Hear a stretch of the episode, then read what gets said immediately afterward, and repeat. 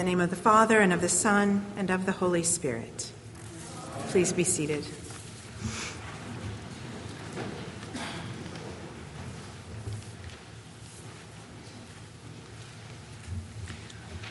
About 17 years ago, during my very first year of ordained ministry at a little church in Mountain View, California, a man knocked on the door of the church office late one Friday afternoon. He wasn't a member of the congregation, he was just a guy who'd knocked on the door of the first church he found open that day.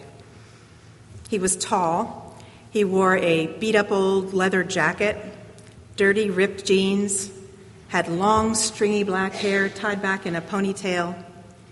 He didn't look so good. And I assumed he was looking for financial help of some sort. And since I was alone at the church that afternoon, a 28 year old little thing, I decided he looked a little too scary to have him in the office by myself. So I said, It's such a nice day. Why don't we go out to the courtyard and have a little chat? but it turned out he wasn't looking for money that day at all, and he wasn't in any way looking to do me any harm. You know what happens, they say, when you assume you make an ASS out of you and me.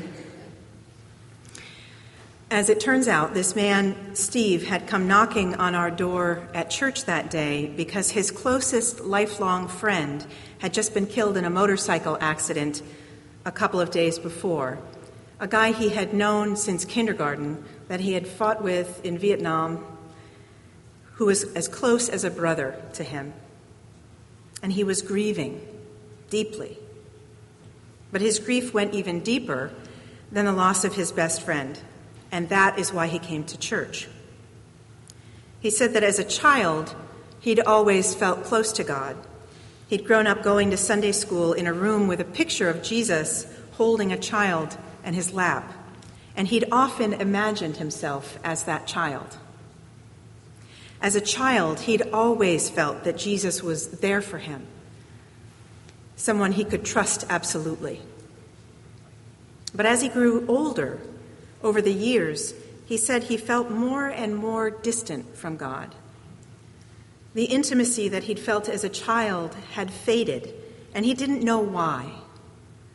It wasn't that he'd ever stopped believing exactly.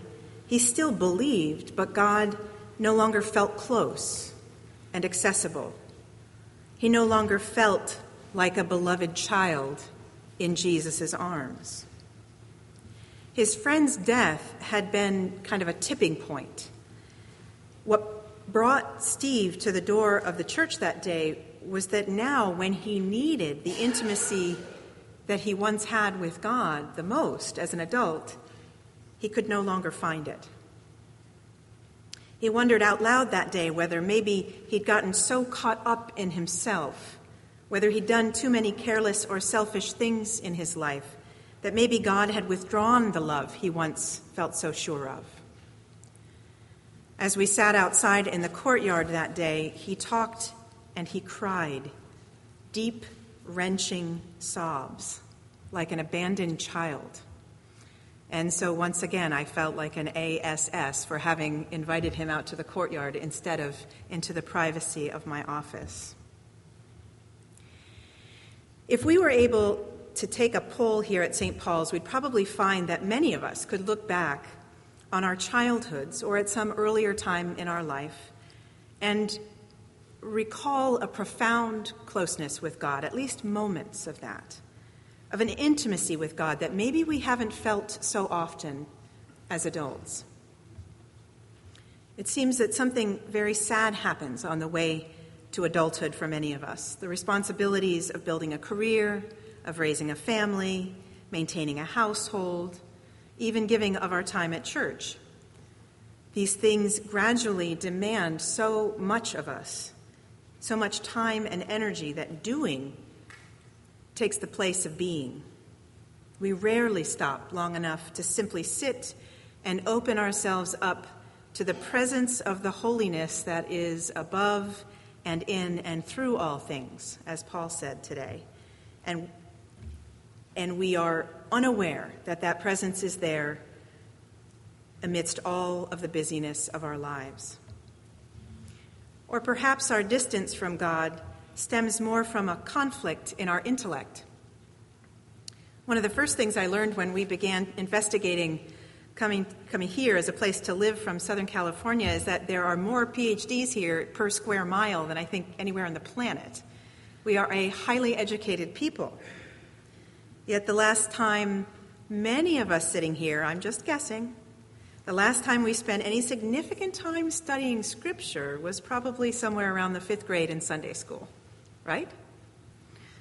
Maybe not for all of us, but for some of us, that's absolutely true. And in the interim, we have learned a great deal about how the universe works. So now, as adults, all the pictures and understanding of our faith that we had last developed at fifth grade um, just doesn't jive anymore with our vision of the universe or our experience of God, how God really works most of the time. And as adults, we've been distracted by many other things, or maybe just a little lazy.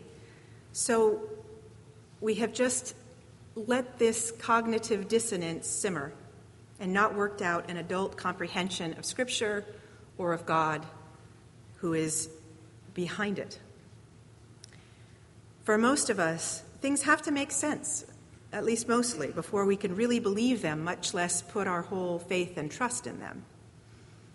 So, this too can be a barrier to our intimacy with God as adults. We're just not quite sure about all this, so we kind of believe, but we don't have an active day to day faith.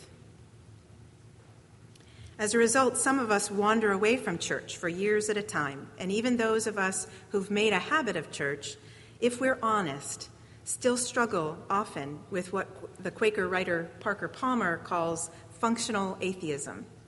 I know I've struggled with that. Functional atheism is what we practice when we believe in God in an intellectual way, but in the day to day moments of our lives, we act as if God doesn't exist. We make the vast majority of our decisions, form and break relationships and commitments, all without inviting God's wisdom to work in us and through us. Maybe we pray when we're desperate or we pray when something goes the way we want it to go, and so we say thanks. But most of the time, we live our lives by our own wisdom, or lack thereof, and God remains at the periphery of our lives. But then, and you, you know this as well as I do, if we live that way for very long, it leaves us feeling pretty empty. You may have a wonderful career a picture perfect family, good health, home of your dreams. Or you may be spending all of your time trying to get those things. But if you are honest, whether you have achieved the American dream or not, there remains underneath it a longing for something more. In the gospel reading this morning, Jesus says, I am the bread of life.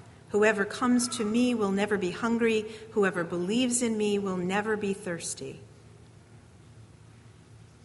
In our reading from the same gospel last week, Jesus feeds a crowd of 5,000 people with five loaves of bread and two fish. This week, the crowds decided that they would like more of that kind of Jesus. Thank you very much.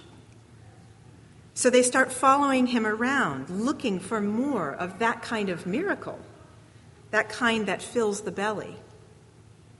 But Jesus tells them today look, guys, you're getting confused. The miracle wasn't the message. The message is not, come to me and I will make sure you never go hungry in your belly again, or that you never go without all of the things you think you need to make your life complete. That incredible miracle last week of enough in the midst of very little was meant to be a sign pointing to a much greater message about the unending gift of intimacy with God's eternal presence. In other words, if we connect ourselves like branches to a vine, another John image, to that eternal and everywhere presence of God, that unbelievable love and grace that we see in the flesh in Jesus It means that whether we have little or have plenty of the bread that perishes, whether we are sick or well, whether we live or die, we have continual access to the only thing that ever fills that deep down longing for more. And that is union or intimacy with God in Christ.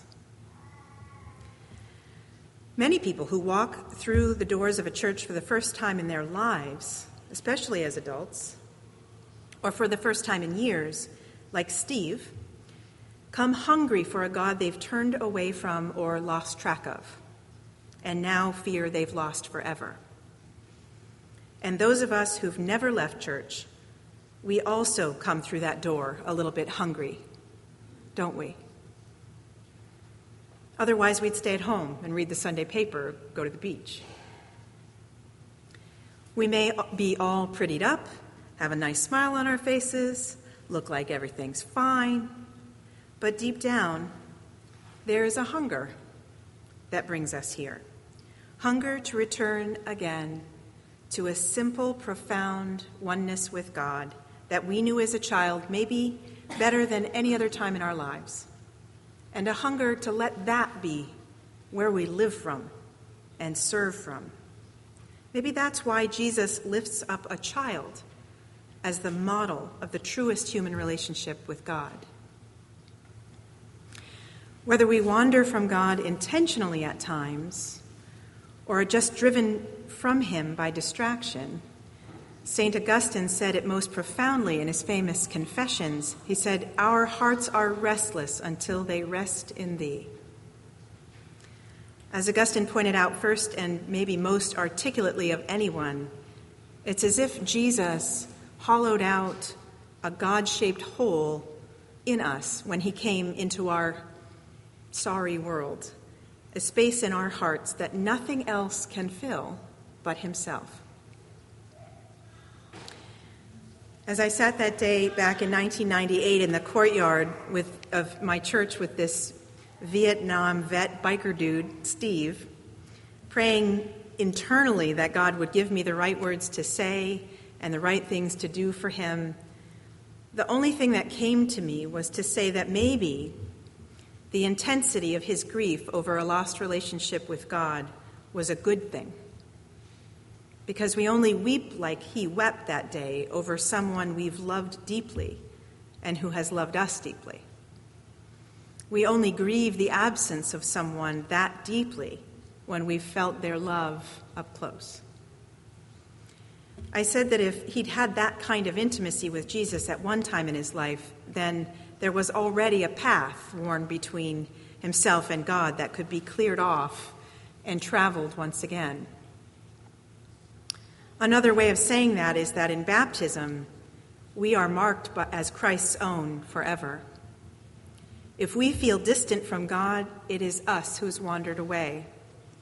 But if there's one thing that the Bible says clearly and unequivocally from beginning to end, it is that God's love for us is steadfast. God's compassion for us is endless. God's welcome for the son or daughter who has wandered away is without condition.